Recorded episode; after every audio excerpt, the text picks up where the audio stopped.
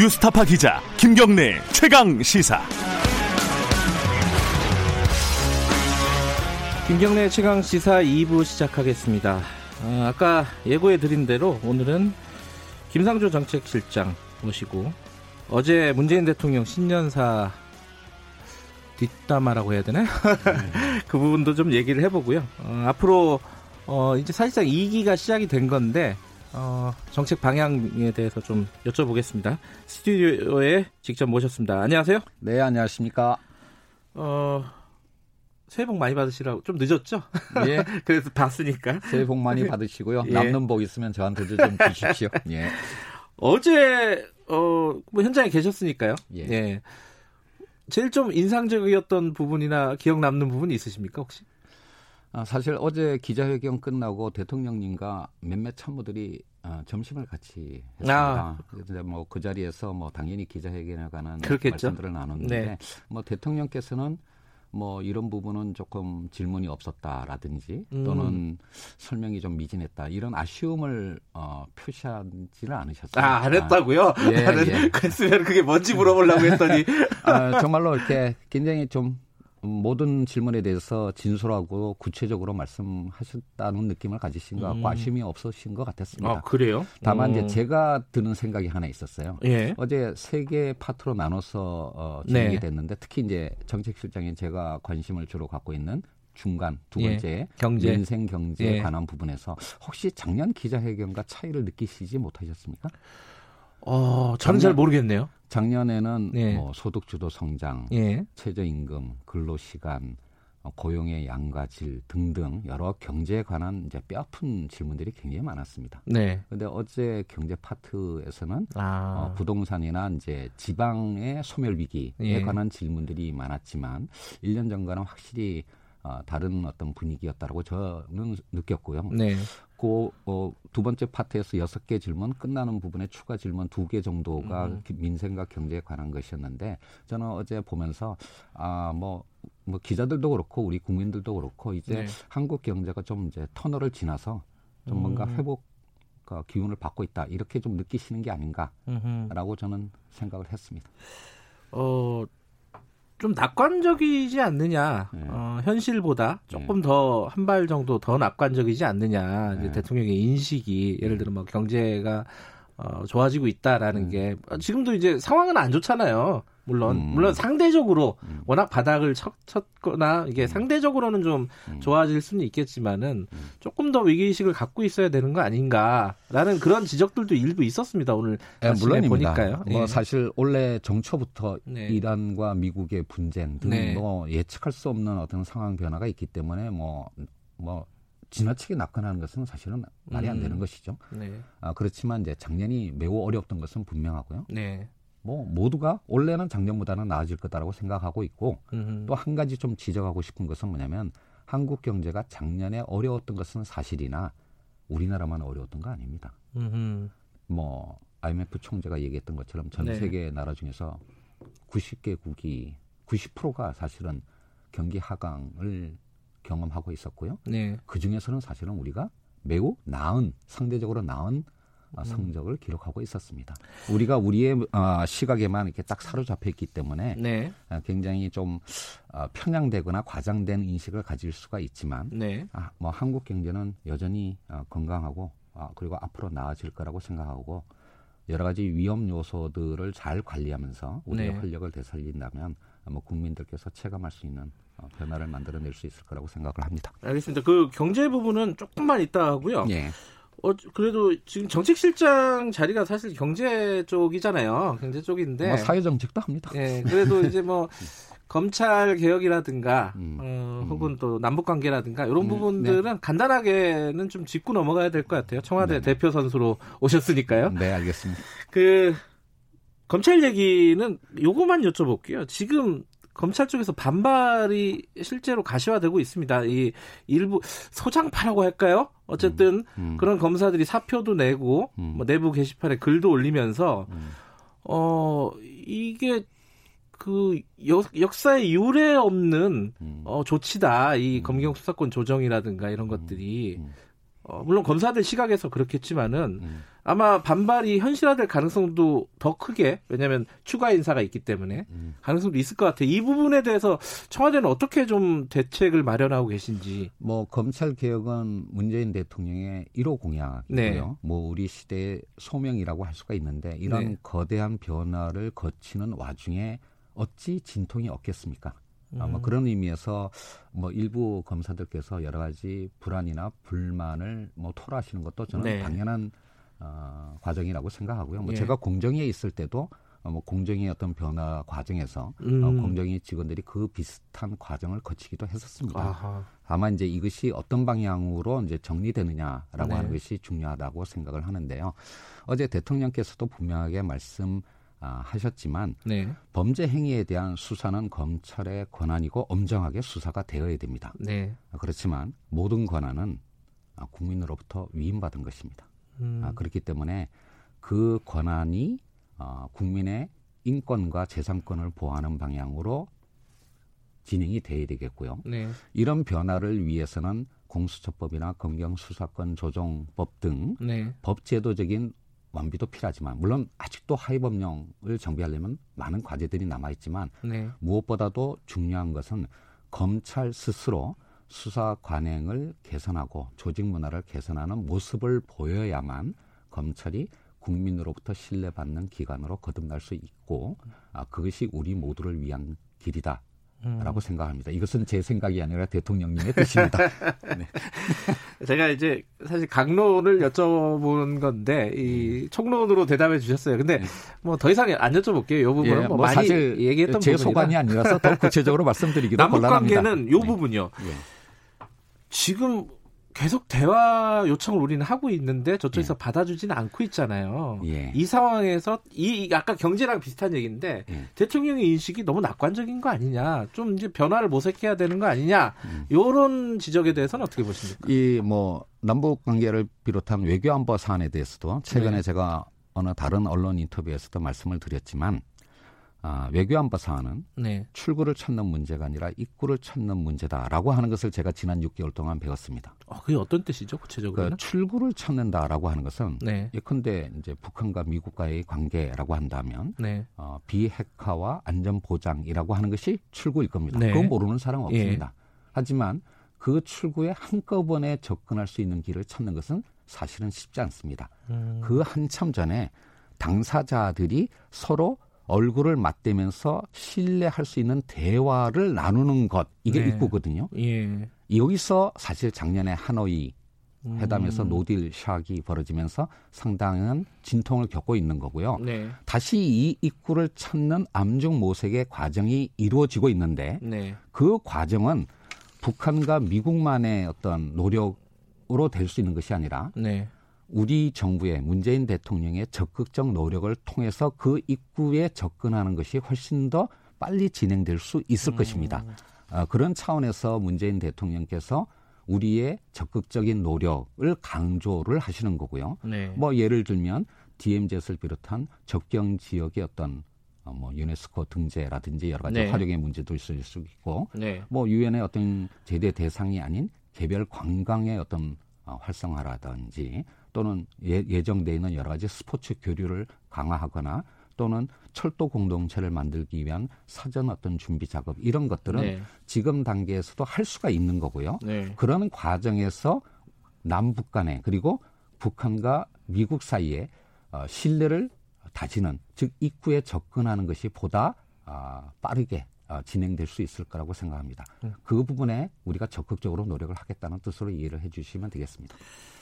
홍보 수석을 하셨어야 되는 또 말씀을 너무 잘하시네요. 어. 아니 뭐 6개월 동안 이 똑같은 말씀을 계속 들었는데 뭐 아, 암기해야죠. 경제 얘기 해 보겠습니다. 진짜 네네. 본격적으로. 어, 아까 잠깐 어, 좀 지나치게 낙관적인 거 아니냐라고 여쭤봤는데 거기에 대한 대답은 해주셨는데 네네.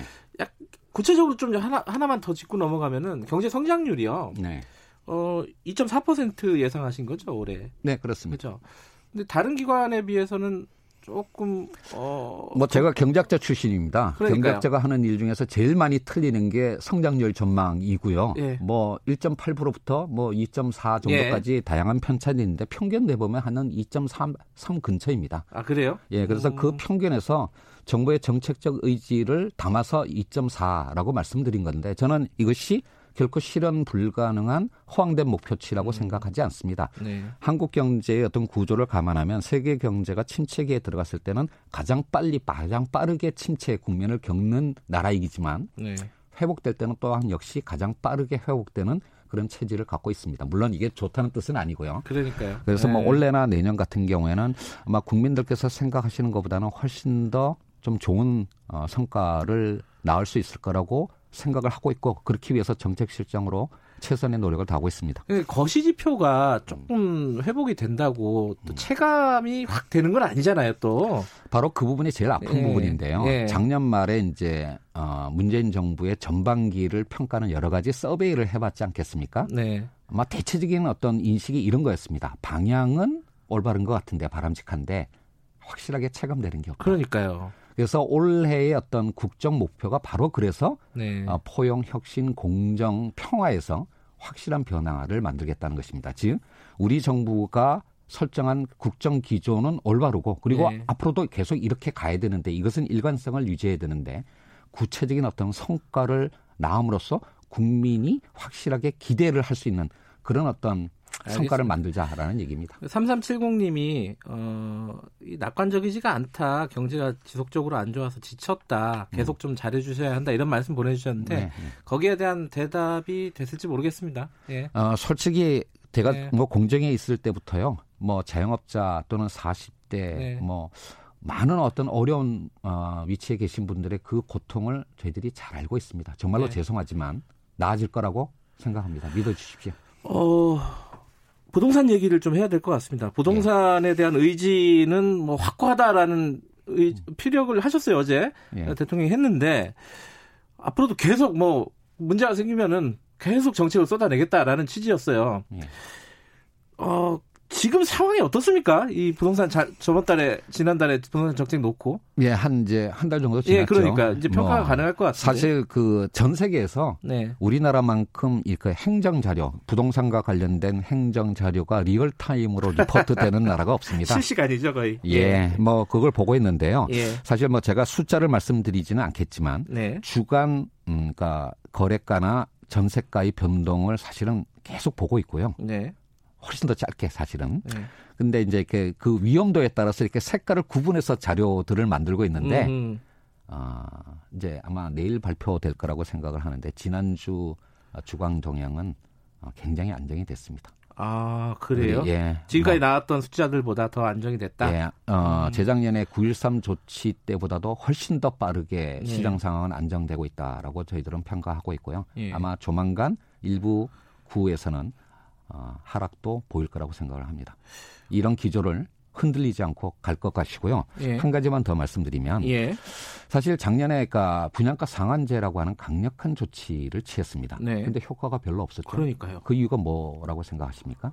이 분양가 상한제라는 것이 이제 시행령을 고쳐서 만든 거였는데요. 네. 처음 얘기 꺼내서 실제로 구 핀셋 지정을 할 때까지 거의 6개월 가까이 걸렸습니다. 아하. 그 기간 동안에 시장의 이 기대를 왜곡하는 여러 가지 좀 노이즈들이 많았고요. 음, 뭐 그런 의미에서 부동산 정책의 핵심은 여러 요소들을 포괄적으로 한꺼번에 고려한다라는 것도 중요하지만 그 위대, 그러니까 기대를 왜곡하는 어떤 요소가 개입하지 않도록 네. 전격적으로 하는 것도 중요합니다. 그래서 음. 앞으로도 정부는 모든 정책 수단들을 다 올려놓고 네. 필요하면 전격적으로 할 겁니다. 어제 좀 재밌는 질의응답이 있었어요. 예. 그 원상 회복 까지 생각하고 있다고 대통령이 얘기를 음. 했고요. 예. 거기에 대한 질문이 원상 회복 기준이 어디냐? 예. 취임 때냐? 뭐 이런 식으로 질문을 예. 했고 대통령은 그거는 답할 수 없는 질문이다라고 웃었습니다. 어제 기자들의 질문이 23꼭지가 있었는데요. 예. 뭐다 사실은 이제 제가 예상한 말씀을 대통령께서 예. 하셨는데 딱 하나 그 부분이었습니다. 아 그래요? 원래 예상 답변이 있었습니까? 아, 이건 뭐 대통령의 뜻입니다. 예. 아, 근데 그만큼 대통령께서 강한 의지를 표명하셨다라고 저는 생각을 하고 있고요. 아, 그게 원래 예상에는 없었군요. 근데 우리나라의 예. 아마 제 예상에 예. 그 우리나라의 전체 주택이 2천만 호고요. 예. 공동주택이 1,340만 호, 아파트만 1,000만 네. 호가 넘습니다. 네. 이 모든 아파트 가격을 다 안정화시킨다라고 하는 것은 정책적으로 불가능한 네. 목표입니다. 그 중에서 9억 이상의 고가, 10억 이상의 초고가가 몰려 있는 일부 지역, 뭐 네. 솔직히 말씀드릴게요. 강남 사구 네. 거기에 가격을 안정시키는 것이 1차적인 목표입니다. 네. 그것을 통해서 시장의 기대를 안정화시키고자 하는 것이고요.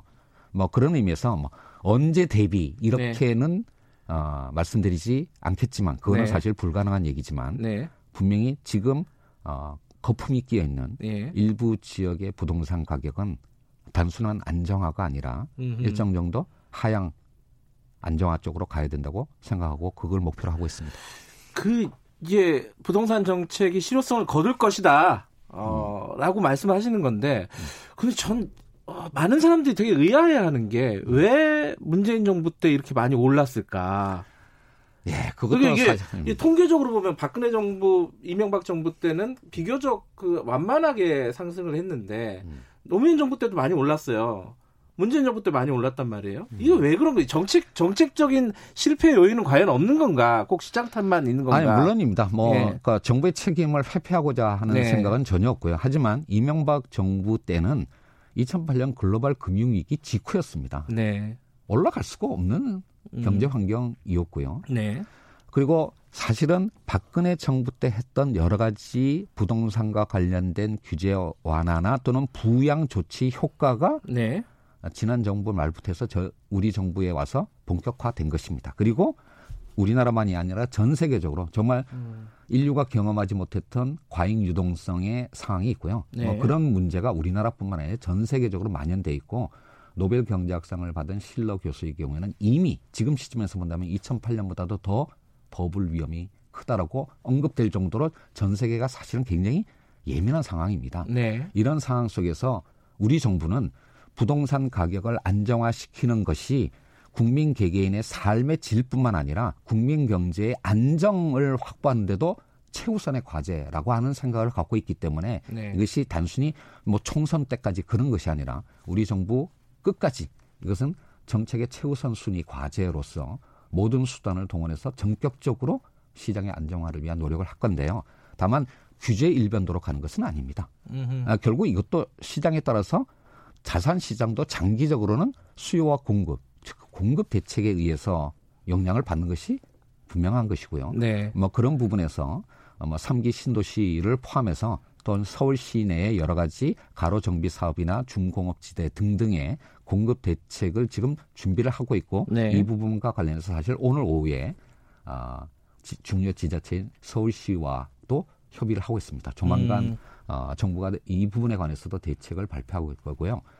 세금뿐만 아니라 대출 규제, 거래 질서 확립, 더 나아가서 전세 제도와 공급 대책까지 음. 모든 정책들을 정부는 준비하고 있고요. 필요할 때 전격적으로 시행할 겁니다.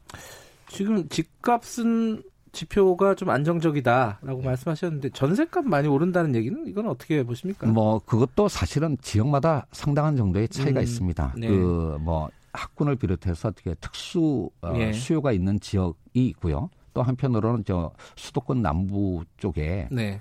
그동안 이제 재건축 등등이 이어지면서 이그 공급이 좀 전세 공급이 갑자기 줄어든 지역이 일부 있습니다. 뭐 그런 어떤 상황들이 있는데요.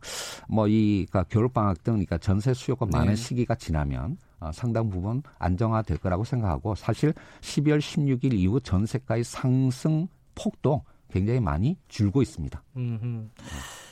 더센 정책. 어, 제가 어디 인터뷰를 들어보니까 김상조 실장께서 예. 말씀 더더 센 정책도 마다하지 않겠다라고 했고 대통령도 어때 어제 같은 취지로 얘기를 했어요. 예. 더센 정책이 뭐가 있습니까? 뭐 경제학적으로 정치적으로 생각할 수 있는 모든 정책 메뉴를 지금 제가 다 갖고 있습니다. 음, 12월 16일 날 절대 소진한 거 아닙니다. 그러니까 18번 하면서 다 쓴 거 아니냐라고 생각하는 사람들도 있을 아이. 것 같은데. 어, 아니에요? 아직도 많습니다. 그래요? 예. 뭐 근데 제가 이거를 얘기하는 순간 또 시장의 기대를 왜곡하는 여러 가지 아. 노이즈들이 나올 겁니다. 어. 절대 미리 말하지 않을 겁니다. 음. 아, 작년에 분양가 상한제 4개월, 6개월 동안 끌면서 음. 그 효과를 무력화시키는 그 과정을 네. 반복하지 않을 겁니다. 음. 필요한 물론 정책이라는 것이 이렇게 깜짝 쇼 방식으로 하는 것이 옳지 않다는 것은 예, 그 얘기를 여쭤보려고 했는데 경제학자가 사실은 어, 피해야 할 요소라는 걸 다 알고 있습니다. 예. 하지만 자본 그러니까 이 자산 시장의 경우에는 일반 예. 상품과는 다른 측면들이 많고요. 예. 네. 그 장기적인 어떤 공급 대책이 효과를 발휘하기까지의 과도기 기간이 꽤 깁니다. 네. 그 과정에 기대를 왜곡하는 요소를 방치하는 것은 정말로 정책 중에 하책 중에 하책입니다. 음. 그 부분을 제거하기 위한 노력을 하고 있고요.